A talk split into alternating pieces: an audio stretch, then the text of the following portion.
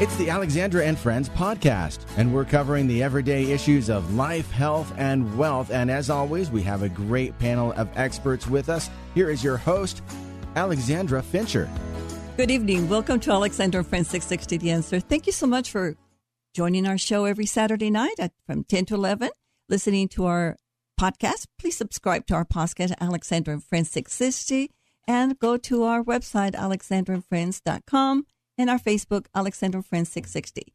We really appreciate your uh, attendance to our shows because that's what makes us so strong. This evening, uh, we have an amazing show. We have a wonderful guest that we'll be introducing in a few minutes. But in the meantime, um, I want to welcome my co-host Billy Tatum from Hello. Structure Foundation. Hi, t- Billy. How are you tonight? Good to see you again. Sorry about last week. Well, um, my producer said that you were one of those people probably that just didn't show up anytime, but just when you were called. I mean, that- Listen, I have a scheduler, and I'm not control of my own schedule. So Well, let's let's take a moment and uh, go to listen to our wonderful young children that are saluting our flag this evening. So let's hear them do our Pledge of Allegiance. I pledge allegiance to the flag of the United States of America and to the republic for which it stands, one nation, under God, indivisible, with liberty and justice for all. Well, Billy, what brings us this evening to a very difficult week? um, for me, it's been staying, or you know, just reading the news about Afghanistan. So that's that's What a tragic difficult. situation. Um, Yeah. I think for me, as a military family, just to see all this uh, unfold without any direction or without any, um, uh, it's like when you invite a guest to your house and then you serve dinner and nobody shows up to the table because they went out the door without telling you. Uh, I think it's very, very difficult. Also, the situation in Haiti, the Haiti Oh, yeah. situation is absolutely terrible. Uh, as of this morning, when I was watching the news, it it just was unfolding more and more deaths and and difficult uh, way to rescue this this people. So here we have two crises on each side of the world, and what do we do about it? Well, how do we expand ourselves to do all this? Uh, it's, it's it's very difficult because we are in a turmoil. It seems like everywhere within our world we're in a turmoil. In Israel, we're having situations, and and that to me is one of the most, of course, difficult times because that is the love of my world. But the death toll this morning under earthquake is over 2,000 people in Haiti. And uh, in years, uh, it's just uh, worsens. The urban collapse, the buildings are just falling apart. So, um, Billy, what do you think about the situation? What do you think is next in in uh, in um, in Afghanistan? I I don't know. I'm I'm like you. I don't like the chaos of it. Um, I th- I think someone else might step in. Then I hope to help. Um, but also a lot of things come from from conflict. You know, a lot of good changes come from conflict. So, uh, and I would never say it's it's a valid reason for any suffering, but hopefully there will be a revolution and some some peace and and hopefully a compromise one day, but we just don't know. Well, I just feel for 20 years we used a lot of our men and women lost their Yes. their lives there. And now and- they're all gone. and now they're all gone and, and also helped a lot of the people there to become these at least alive to be able to go I to just edu- think the- school and all these wonderful I think things. the images of all the people on the plane, you know, overpacked planes and trying to hang onto a plane while it takes off says a lot about how much they wanted us to be there. well, so- terrorism is the most horrible thing, just as communism, and uh, this is unacceptable.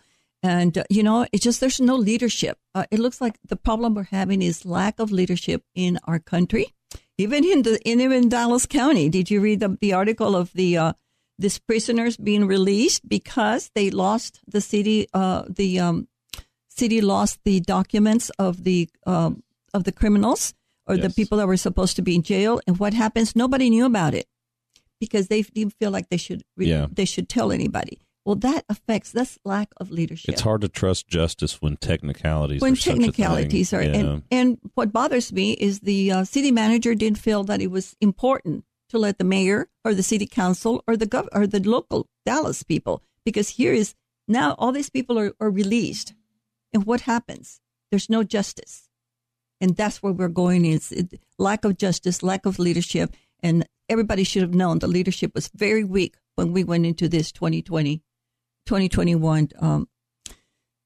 chaos that we're, we're dealing with. But neither here or there, we have an amazing guest this morning, and I'm looking forward to uh, spending a little bit of time with him this evening. And Billy, what uh, what happened to your week this week? Any amazing things happening? you know, we we at work things pick up in the summertime doing what I do, so that's been a blessing. Um, what do you do, Billy? I fix foundations. And who are you with? Structured foundation repair. And how do they get hold of you? well, you can call our office if you need to set up an evaluation at 972-484-1200 and of course ask for me. Um, you can email me at b-t-a-t-u-m b-tatum at structuredfoundation.com. But uh, in the summertime, you know, the ground shrinks and your house settles down. Uh, that's when you're going to find it in its worst seasonal position and usually shows most of its damages at that point. Um, but the rains don't help me; they help everyone else. So um, feel blessed about the rains we're getting right now. That might stave off the problem for another year or two. And uh, if you do have a problem or think you have a problem, just give me a call. Well, in my real estate side of the world here, has been a since I am a realtor, let me talk to you a little bit about it. It has slowed down a little bit. You're not having all this. I haven't seen this week uh, the, the standing lines of 10, 15, 20 people on a door trying to put an offer, but it is slowing down a little bit, and you're starting to see some of the properties starting to go back. When it, back to the market because they're either um, not uh, being able to qualify or the or the more the um, appraisals, and that's one thing that's happening. Appraisals are coming lower, lower than what the properties are being sold. So it's really hurting the community, the um, the the uh, cycle of the real estate. But real estate is starting to slow a little bit, and we're starting to see a little bit of uh, foreclosures out there in the field, and a lot of auctions. So if you're looking for something amazing, look at the auctions, especially if you're in the in the commercial real estate. There's a lot of wonderful pieces of property that are being auctioned daily. So real estate is is a lot of fun. I enjoy it a lot, and um, I hope that if you have any desire to go into real estate, there's great possibilities of being a a appraiser, being a, a, an inspector. Those are wonderful positions, or or getting your license for real estate. I want to talk to you a little bit about the title business also. Miller Title is our sponsor, and I'd like to tell you a little bit. They've been very, very busy because of the amount of homes that are being financed, and also because they do so much, uh, so, so much other work. But title business is an amazing business. If you are looking to become a title escrow officer, take a look at that. That's an amazing, uh, uh, amazing type of business. One of the other things that I'd like to talk to you a little bit about is my co-host V and Courtney are uh, not here today. They're uh, they're doing other things in their life, which their business is taking them. Courtney will be back next week, so we're looking forward to enjoy her very much. I want to t- thank our producer Michael Clark for being here and assisting us with our, with the show. Thank you, Mike. Yes, Mike. Uh, uh, so what, there's another issue that I'd like to bring today is education, and we have an amazing guest uh, today that we're going to be bringing on board, and he's going to spend the next uh, few minutes or the next 15, 20 minutes, 30 minutes, 45 minutes, whatever it is, with us talking all about what education is all about for him and what we need to expect of our young people in today's world. So, on our next segment, you're going to be listening to an amazing gentleman by the name of Timothy Isley. He's a principal of Early College High School, and if you have a moment, t- just jump into the uh, into your computer and pull this organization. It is amazing. I uh, I cannot believe what how wonderful it is when you pay attention to your students, how you can change the world. Yes, Mr. Hinojosa, I'm saying that to you. Dallas Independent School District needs a situation just like this one because our children are just not getting the proper education. I like you, Mr. Hinojosa, very much. I've known you for a long time. So anyway, call me if you want to be on our show. We'll be happy to have you. So that's how I feel this evening. I uh, it's just a very difficult week, and I just feel yeah. like leadership in our schools, in our country, and in our homes sometimes we're lacking. So, having said all that, um, I went to um, Billy. What do you think? Am I being a little hard tonight? No, it's it's difficult with the kind of contrary attitude everyone has these days, and and the polarization of everything. It's it just makes life stressful, and you know, you, I see because I looked it up once about anxiety, and now all I see is all these anxious people all the time, and it's just overwhelming. You know, it, it would be nice to have some peace, but Well, we're back to a lot of people having to use masks because, again, we Yeah. ha- we didn't have enough information about this disease. Yes, in public more. Uh, Yeah, but we have to fight it. on. Billy, but we got to fight it. We got to fight it. You know, we have to fight all these issues.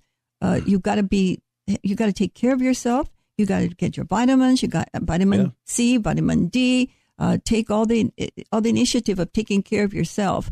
If you're a drug taker, stop your drugs. Try and get your physical health going. Yeah. Because we cannot live our lives with masks. No, We I can't. agree. But if that's one way to stop things, then I'm okay with that. You know, I don't, I don't see things, I guess, the way some a lot of people do on polarizing in one direction or the other. I'm not leaning hard in either of those. I'm just trying to get by. You know, I've got kids going to college. Uh, I got a daughter moving to SFA on Friday, so I'm doing that. And you know, they they require a mask. I'm going to wear it. You know, I just I just want things to go smoothly and be over one day. I just love Billy's idea. You know, he just like, I'm so glad that we are two different worlds. One his world and Yeah. mine is my world. Because well, you know, I, I got vaccinated, and some of my friends took that as an attack, and it's not. I'm not attacking anyone by getting a vaccination. It's it's what I wanted to do, and if I have one and you don't, that's fine. We'll be friends still. well, I'm waiting for the booster because I'm going to take the booster. And I want to tell you, I don't like masks, and I don't. I- I like to fight everything on my own. I will already if I have to, but Yeah. you're, you're going to have to force me. Oh, I but I feel to. freedom to me is the most important part of my world, Yeah, and uh, I wanted. I just feel very uh, strong about that. And I feel so, strong that people should make their own choice. absolutely, Yeah. freedom, freedom, freedom, and and I And feel like I've made mine, and it helps me, and it makes me feel better, and it protects me. That's im- that's important, that's Billy. fine. It's about Yeah. you. I was reading Courtney last night. She wanted to know what was going to happen if she had to travel because she does she she had she had the disease or whatever you, whatever you want to call it, the virus, and she feels protected. So what's going to happen to those people that had the the the virus and did not have the vaccine and they don't have a passport? What are they going to do? How are they going to travel? How are they going to come over to your house to eat dinner, Billy, when you require that vaccine passport when they walk in your door? Yeah. Well, I am not going to speculate a whole lot on those things. I I see it's you know it's hard to read things on the internet anymore and believe it wholeheartedly. And and for my friends that are diehard thinking that this is a violation of their rights, well, I haven't really seen that play out yet. And I'm just waiting to see how it affects me first, and then I'll take a stance. But right now, carrying a card around doesn't seem like such a bad idea. If there's a virus that's more infectious, and I will tell you this: uh, my family down in East Texas got hit with it pretty hard. A lot of friends and family just now in the last month have been infected. Prior to that, in 2020, when none of them got infected, and I didn't take it as serious back then. So now I'm starting to think, ah, and it's just flu-like symptoms for the most part, which also isn't alarming to me. But also, I don't want to get the flu. I don't want to be sick, and I don't want to miss work. I love my job, so that's why I stand the way I do on this stuff. Yeah, Billy, you cannot miss coming to work to be here. Okay. Exactly. I got to show up for this. All right. This All is right. Alexandra Friend 660 The Answer. Please listen to our show on any of your social media. Subs- subscribe to our podcast, Alexander and Friend 660. My co-host this evening is Mr. Billy Tatum with Structure Foundation. He's learning how to talk in the radio, and it is not easy. he talks all the time in the real estate world, but you know, just just take advantage of him in the next few days and send us your remarks on on our website and on Facebook and tell us what you think about him. Well, I So- like to talk, but the mask stops it from the facial expressions too. So there's Oh, another problem. Billy, I just want to tell you, you look very nice. You took all your, uh, you took your beard or whatever the, that consistency was off. I even my producer was kind of uh, thought I you saw- looked very clean I almost today. didn't get in the building. Everyone, yeah. My That's wife doesn't happened. like the beard, so I was like, "All right, it's been two years. I'll cut it off." So are your are your kiddos back in school? Yes, When did they start? Monday. Monday. Mhm. Uh, you have a college child, right? I have one starting. Well, she moves into SFA on Friday. What's SFL? Please, for those that don't F. know. Austin in Nacogdoches, Texas. Very That's good. also where I went. So I went to her. Went there for orientation and had a blast. You know, Wow. when I took her in, and I have no worries. You know about that school. I think they do things very well. So Well, so let me bring a, a, our wonderful Yes. guest tonight, Mr. Timothy Isley. Isley. Isley. I have to pronounce that I. Yes. I want to introduce you. Mr. Isley, thank you so much for being here this evening. This is a wonderful, wonderful honor for you to be part of our show this evening. We love the journeys of all our um, guests that come because every every Saturday night we have an amazing journey that we travel with our guests. So please introduce yourself and tell us who you are and and why did you come and visit with us tonight? Well, thank you. I am currently the principal at Early College High School, which is one of five high schools in the Carrollton Farmers Branch Independent School District. And we are nestled, actually situated right on the Dallas College Brookhaven campus with, uh, with a small building uh, and access to all of the facilities. Uh, the 342 students, the 21 staff members, um, actually uh, are, are very uh, are sent are, are located on the north side of the campus, and we've been there uh, in, in, business for about 15 years. Uh, we were established as part of the original 15 early college high school model schools in the state of Texas. So, um, one of the most coolest things that, that happened recently is the graduating class of 2011 came back last Friday for a reunion. Mm-hmm. And that is the first time we have ever had a reunion. Yeah. Not that it, it couldn't have happened with the class of 210, but that was a 10 year reunion, and there were 18 students that came back. There were 54 that graduated, and it was quite a celebration. People really liked it. Wow. They noticed the change. They all had fascinating uh, young start careers, a lot of business careers with banking and uh, Texas Instruments. And it just was a celebration of sorts to say, these young people, which were there before I was there, mm-hmm. actually went through a program and are um, uh, immersed in their communities. They are earning a wage. They have families. Um, and They're excelling was, and they succeeding. Are. And, and, and, did they get to meet and mingle with your current students? No, however, um, in January we have a period of time where we're going to invite alums back. For Great Q and A's, for career days, for you know I could see the benefit of that. Yeah. Wow. You might, you might have to get some recruiters out of that. Maybe you can create another position even. that's, what it, that's what it would take. Yeah. It would, would take help. a full person to bring those alums back. And um, it just is a, it was a great celebration. And we were able to pipe in through Zoom teachers that either were on vacation or had left but were still connected to that class. Did you have teachers that were still around that knew yes. some of those? That's awesome. Yeah, oh, that that's one wonderful. thing I love about my reunions is meeting old teachers that were still there. So, so is this school um, a high school in itself, and the, is, or is it a supplement to a high school? No, this model is called a standalone. Okay. So we we have grades 9, 10, 11, and 12. Uh, we pull from all the six different middle schools in the uh, school district. And then, due to some just flexible attendance lines or boundaries, we pull a lot of kids from outside the district uh, Okay. as well. This and so this is like an elective or an alternate high school instead of stepping from that middle school to the high school they're assigned uh, by geographic.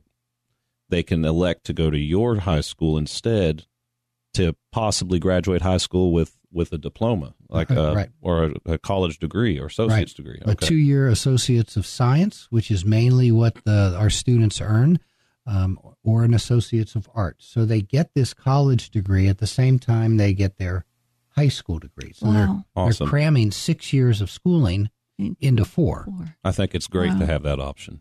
My daughter also took a lot of college before she finished high school and will have her associate's degree at the end of her first semester. Right. Wow, in what an amazing. So I, I see the benefit of that. And I suspect that didn't cost you as a family anything. No, no. Because it was dual credit, was- part of the school district's yes. memorandum of understanding or interlocal agreement, just like it is with our students. It You know, I doesn't didn't even think of cent. that actually. Mm-hmm. So thank that's- you. And now I appreciate wonderful. it even more. I didn't think of that saving me money.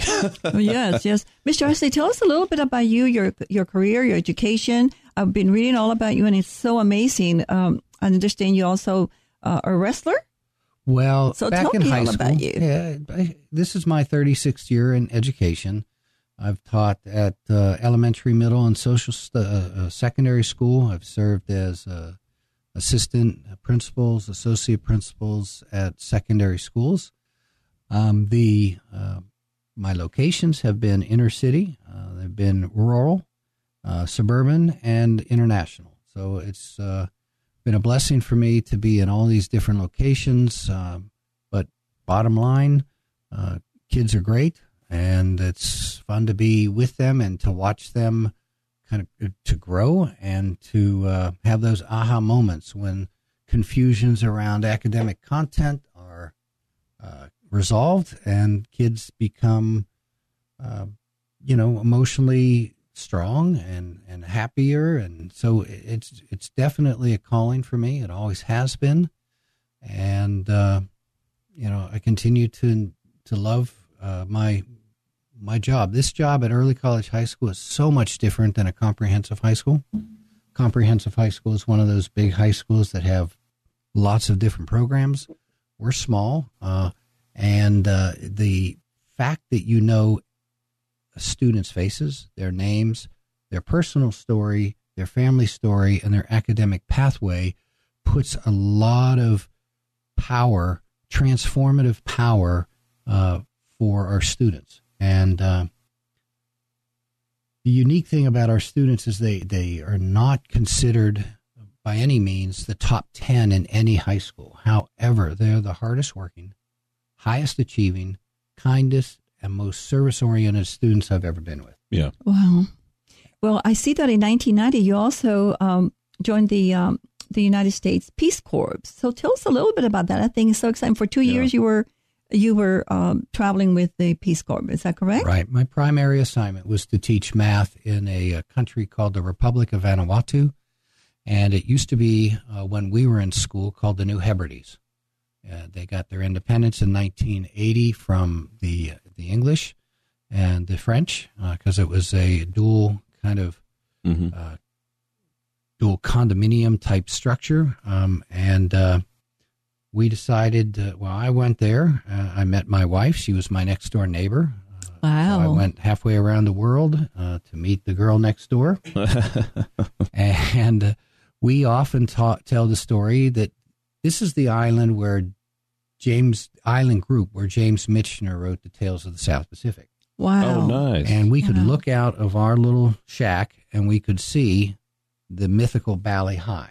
Yeah, And Wow. so that's funny. I was in that musical when I was in high school. there you go. Yeah, for the city, a little community theater. So that My was what wife- got my first interest. As a matter of fact, when I read that about you, that was the paragraph I read twice because I wanted to ask, but then Alexandra asked. So yeah, tell us a little more about that. Yes, so you met her there. Well, I consider, you know, I'm the I'm Emile de Becque and my wife is Mitzi Gaynor mm-hmm. and you know, we get we get going and anyways, Song she and dance. she was the first uh, volunteer in that country. Um, and I came at group 2.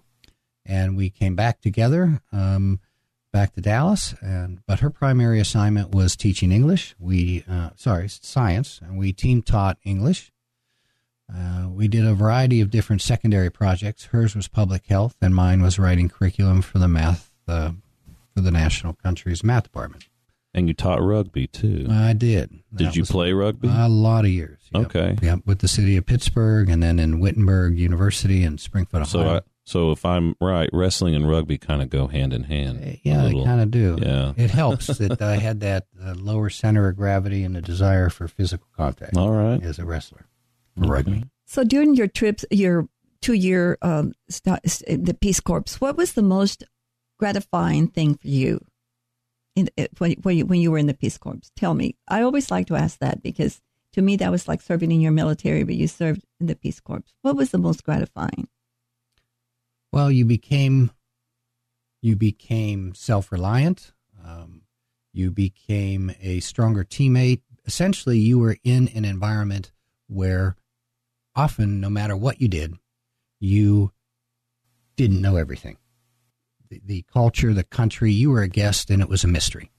And we learned to respect that and to enjoy it as much as we could it was just being able to survive in a location that was in the bush, uh, way out into the uh, the jungle parts of uh, the island of Malakula, and uh, it was just a satisfying kind of.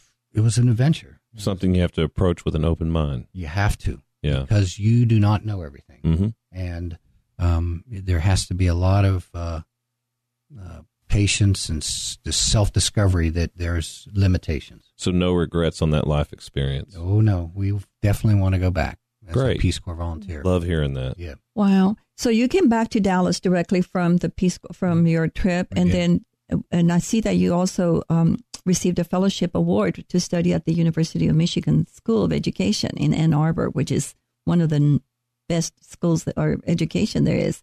So you've liked uh, math. Is that what your background is? right. I'd started teaching math um, at uh, in Springfield, Ohio, at Witten, after I graduated from Wittenberg University, and uh, the fellowship through the Peace Corps uh, was.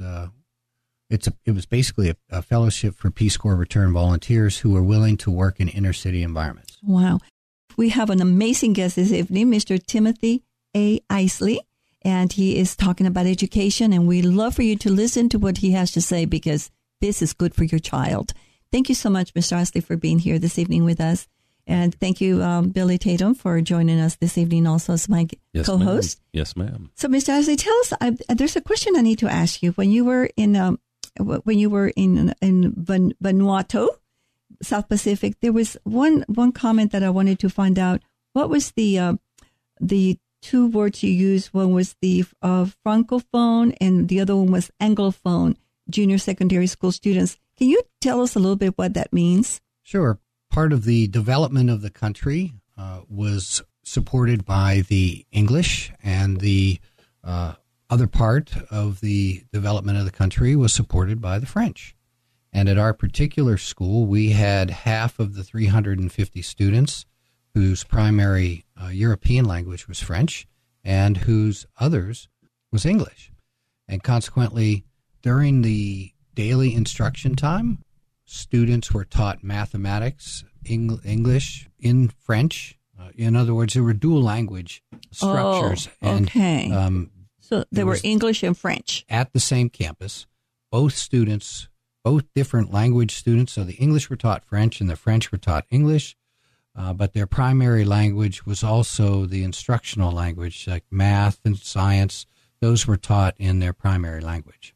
So my job was on the English side with mathematics. Okay. And that's and that was life there, right? Very much The, so. the community was also living in a manner that way. yes. Mhm. And was there a problem around that, or was Not it really. Uh, harmonious? it there there was just the natural political balances or imbalances and uh, you know that that comes with that kind of uh, dichotomy but by 1980 the entire country wanted to take back control and got Yeah. their independence in 1980 so after 1980 everything was kind of like honey compared to prior when they were under the uh, guidance or law of the other two European countries And so it's it's a country now that's I guess kind of like Canada, where you have English and French, and but they're all one people. That's right. Oh, awesome, Mhm. awesome.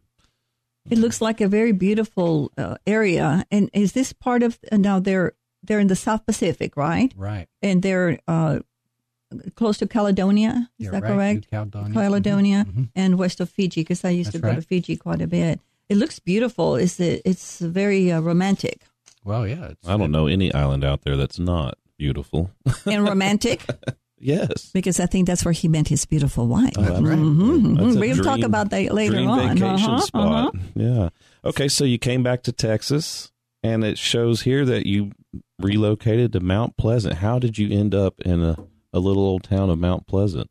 Well, we did go to Ann Arbor for the uh, for the uh, master's degrees in public health and, and education.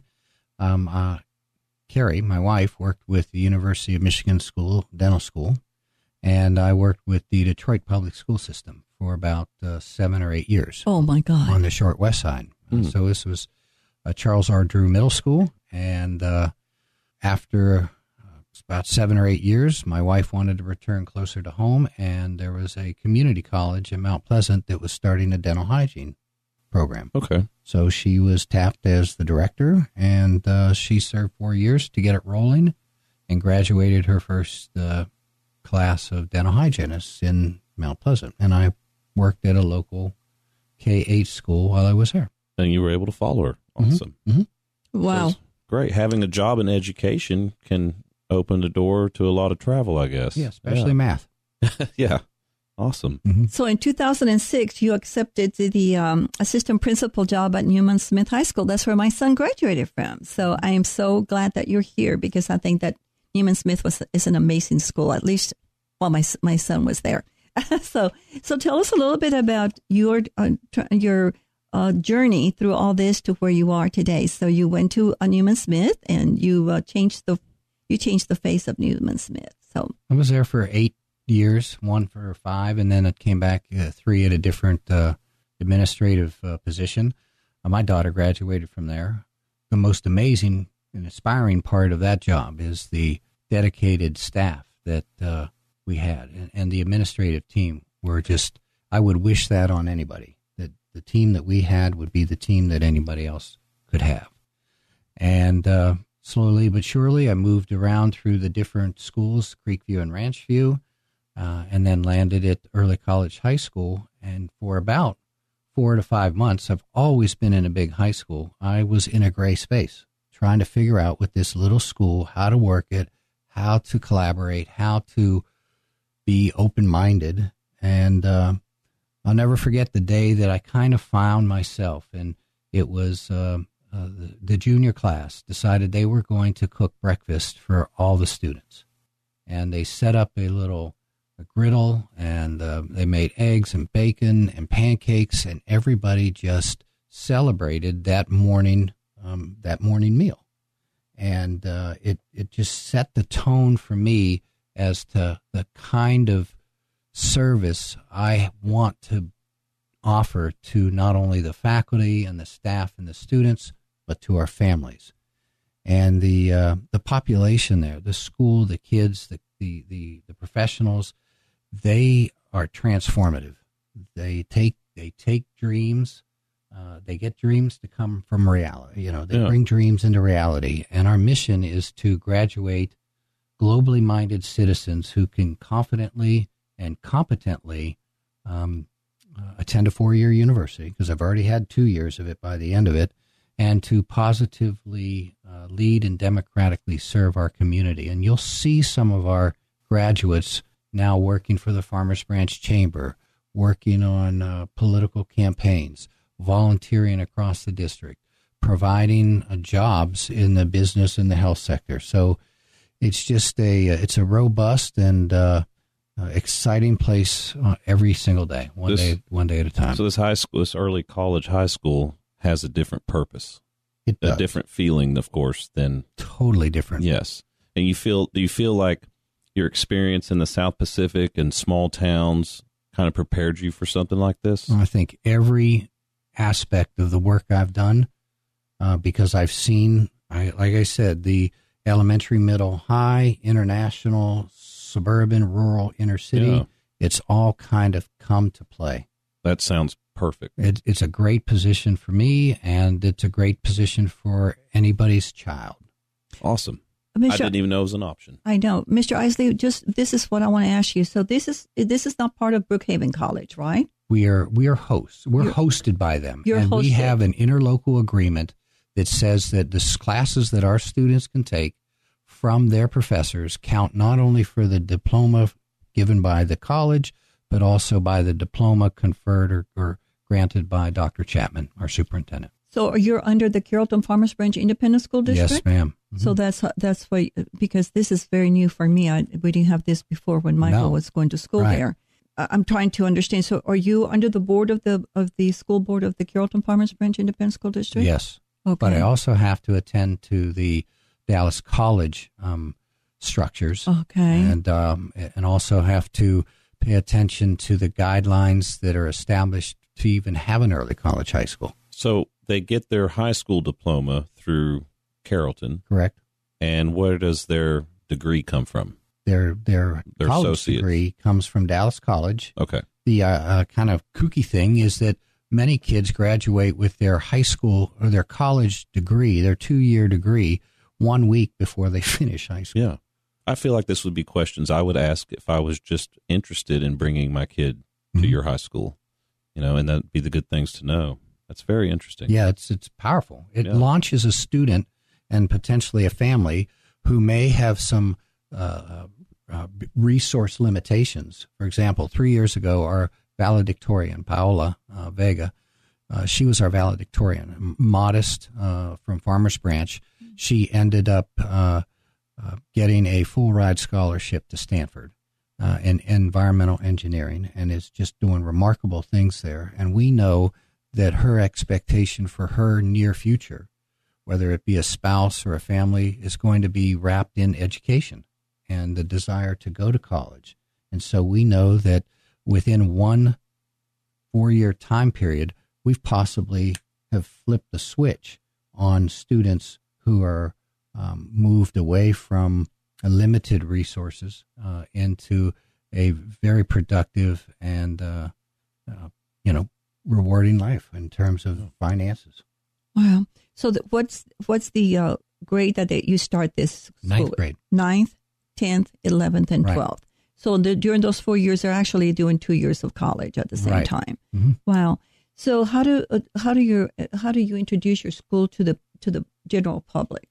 Well, partly, and you asked about my experiences because I've been to all the high schools um, and have had different uh, ver, uh, you know various experiences at different levels.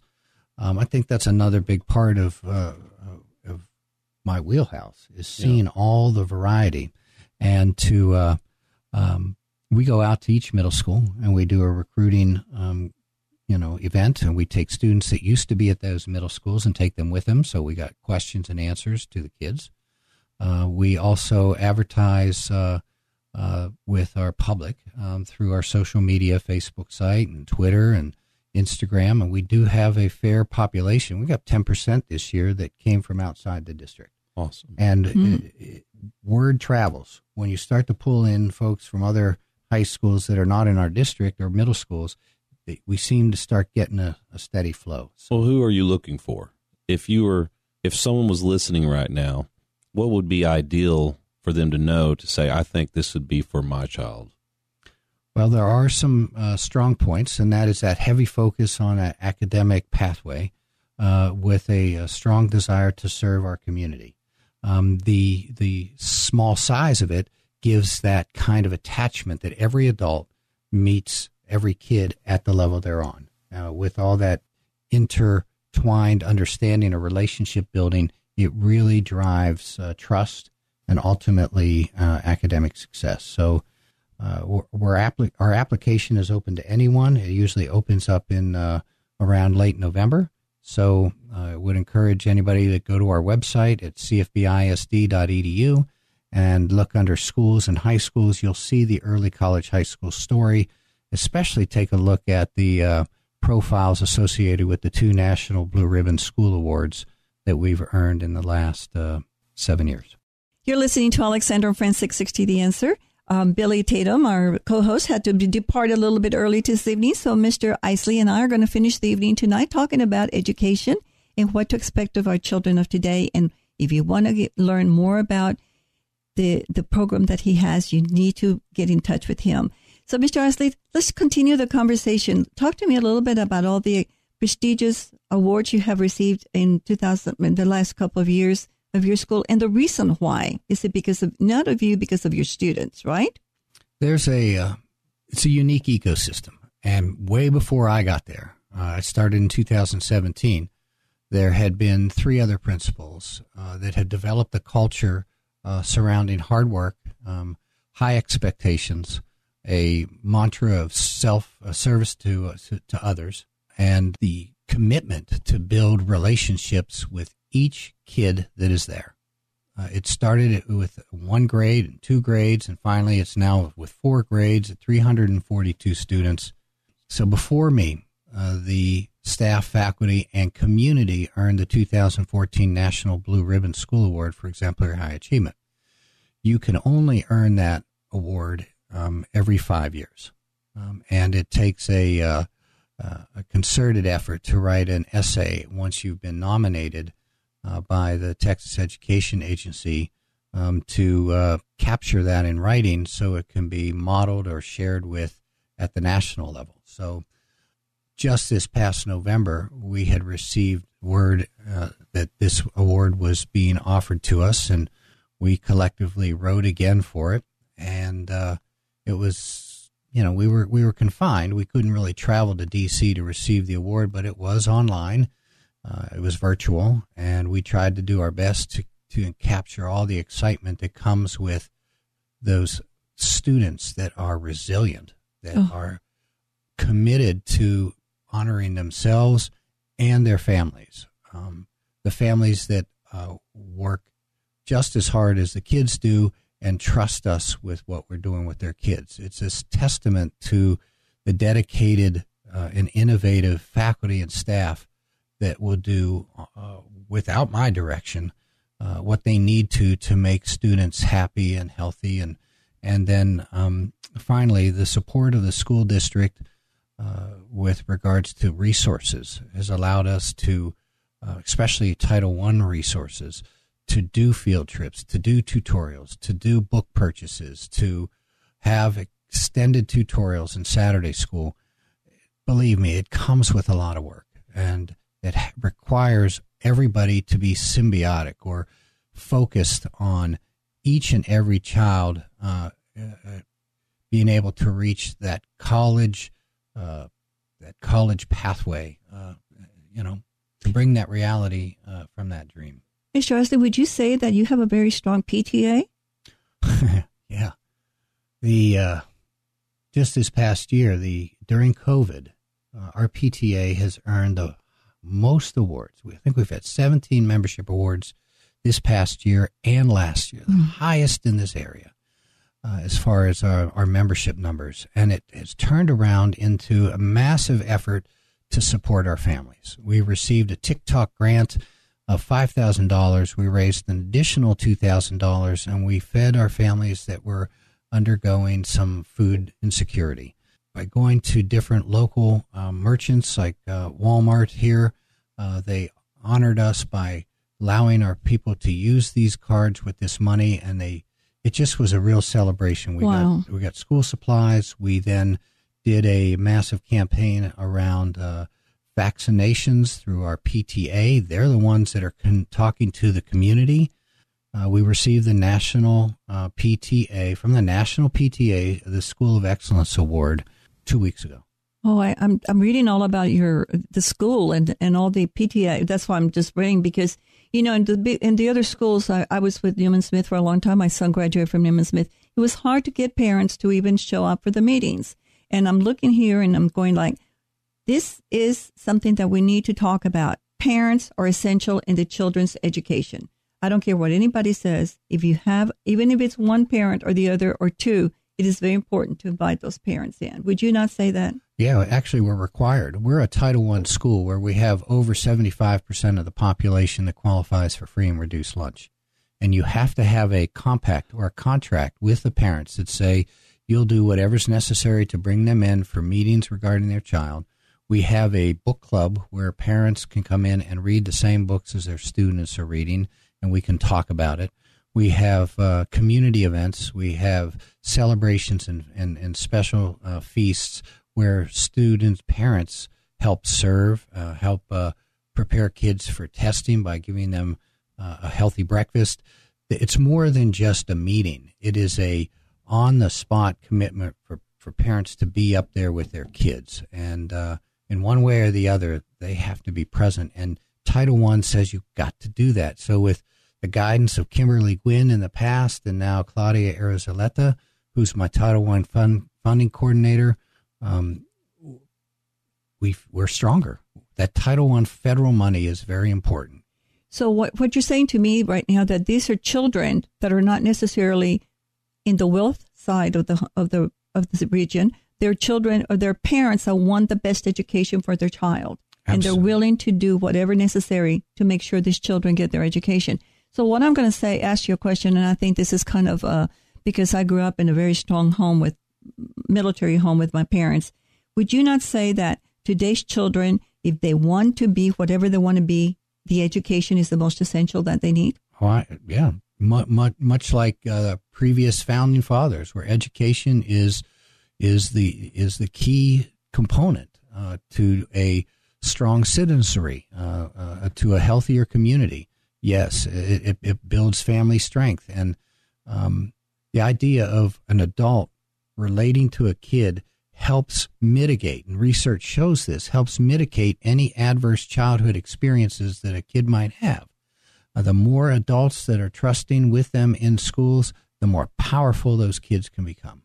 So, my question again to you is: so when you tell me, when I hear that children they they need to provide more money in schools because they need to give more education to the child, and you see all this money coming in, and still you have all these schools that are not producing students with their reading, with their education. What do you think is missing in those schools? I know what exists in our school. Our is a commitment that uh, that everybody is on the same path to creating a transformational educational experience through innovation, dedication, and building individual relationships. We're small, and you're getting me on a roll here because you cannot have high achievement, exemplary high achievement, without having relationships between the adults and the kids. And because we're 342 and we have a close knit kind of community, we make it a, a, a, we're obligated. We make a daily commitment to love these kids and uh, to to hold them accountable for their work, to involve their parents. Um, I like the small size. It we're fast. We move to changes. We can adapt. We can, it's simpler now for us to move in and through the community uh, because we have connections. We're on the Brookhaven Dallas College campus. That is just a powerful resource for us. It is. My, my whole thing is that I keep hearing uh, the the fact uh, through many travels that I do and through many of our radio uh, sponsors and shows how children you have all these children that are not graduating from school that they're graduating with very low knowledge of reading, writing, math. And I look at it and I'm and I'm saying, okay, we're spending all this money and taxes for this education, but they're not getting it. And I'm listening to you, and here is this: these are children that are not in the wealthy areas that are they're they're struggling to come to school. The parents are willing to put everything into it. Is that what we're missing in the schools? The parents joining the children and making it worthwhile? Is that what we're missing? We're missing something. Well, for and, us, it's a key component to our strength, having that parent commitment and uh, um, making sure that the kids know that we value them. And that is part of our core value that the students know internally that we will do everything in our power to help them be successful. And part of that is that bonding relationship with parents. There are many incredible teachers there that will do very much the same things that we do to pay that uh, to pay the airfare for the valedictorian to go to Stanford. Wow. To feed them, to collect food for uh, other families, to um, provide transportation when needed, to um, it just there's a there's a sense of commitment that teachers and school administrators have for for kids, and uh, that's why I've been in it for 35 years. And the parents, I think. Well, we're coming to an end of our show today, so I want to talk a little bit about how do people how can a parent that wants to know more about the school how can they can they come and visit and do a tour of the school and sit down and talk with you or or with your uh, staff tell us a little bit about how they, they can come and get together with you and learn more about the school. If the family has students that are going to CFBISD, then we go out to the middle schools. We invite them for campus tours in November. Uh, we bring them in uh, to to view the, the schools with their kids. That's natural um, because that's just part of our connection to the community. It's the out of district families that are going to have to get onto our website and pay attention to when our recruiting dates are. Um, but again, word of mouth is incredible. This show will be a great uh, boon for us. Um, uh, again, I would go to the website, uh, uh Google what? Early College High School, and then contact me, and I will help them see the best fit for their child. We're going to have all your information on alexanderandfriends.com that uh, we will add that to it your number, your informa- your your uh, information for the school. and they can get in touch with you. Tell us a little bit about just your wife, a little bit of the, her community involvement, and then we uh, we can end the evening with knowing a little bit about your family. Well, part of the power of my wife is she's got a public health master's master's degree in public health, and so she's done a variety of different community based uh, activities uh, with um, uh, with with health, from dental hygiene to mosquito net. When we were in the Peace Corps, helping kids get mosquito net uh, covered, uh, to uh, currently she works with Canine Companions Incorporated, which is just right up the street. Kinkeade Center, right up here, houses these wonderful dogs. Um, so she's been a puppy raiser. She uh, is helping with the October 2nd dog, uh, dog Fest at, uh, in Coppell. They're having a nice event there. Um, my my wife works at the Dallas County Juvenile Justice Center. Oh, wow. She teaches there um, science to a variety of students at grade levels. And my uh, my now 21 year old child is finishing her senior year at UT Arlington, and she's a writer for the Shorthorn newspaper. Wow. It's been such an exciting evening, Mr. Timothy Isley. So it's just an honor to have you here. I hope you decide to come back again and we'll talk a little bit more about education. I am a strong supporter of education. I, I grew up in a very strong um, Orthodox family, and education was very important. My grandparents always told me knowledge is power, and if you cannot have the knowledge to be able to lead in this world, you're not going to be able to do anything. So, thank you again for this evening. We will have you uh, again as our guest, and you're listening to Alexandra Friends 660 The Answer. Our show this evening was brought to you by Miller Title, Roberto Perez, Thank you to my producer, Michael Clark, and have a good evening and see you again next week. Thank you. You've been listening to Alexandra and Friends, the podcast. Reach out to us on Facebook at Alexandra and Friends or write us an email, Alexandra and Friends 660 at gmail.com. Be sure to mark us as one of your favorite podcasts so you never miss an episode.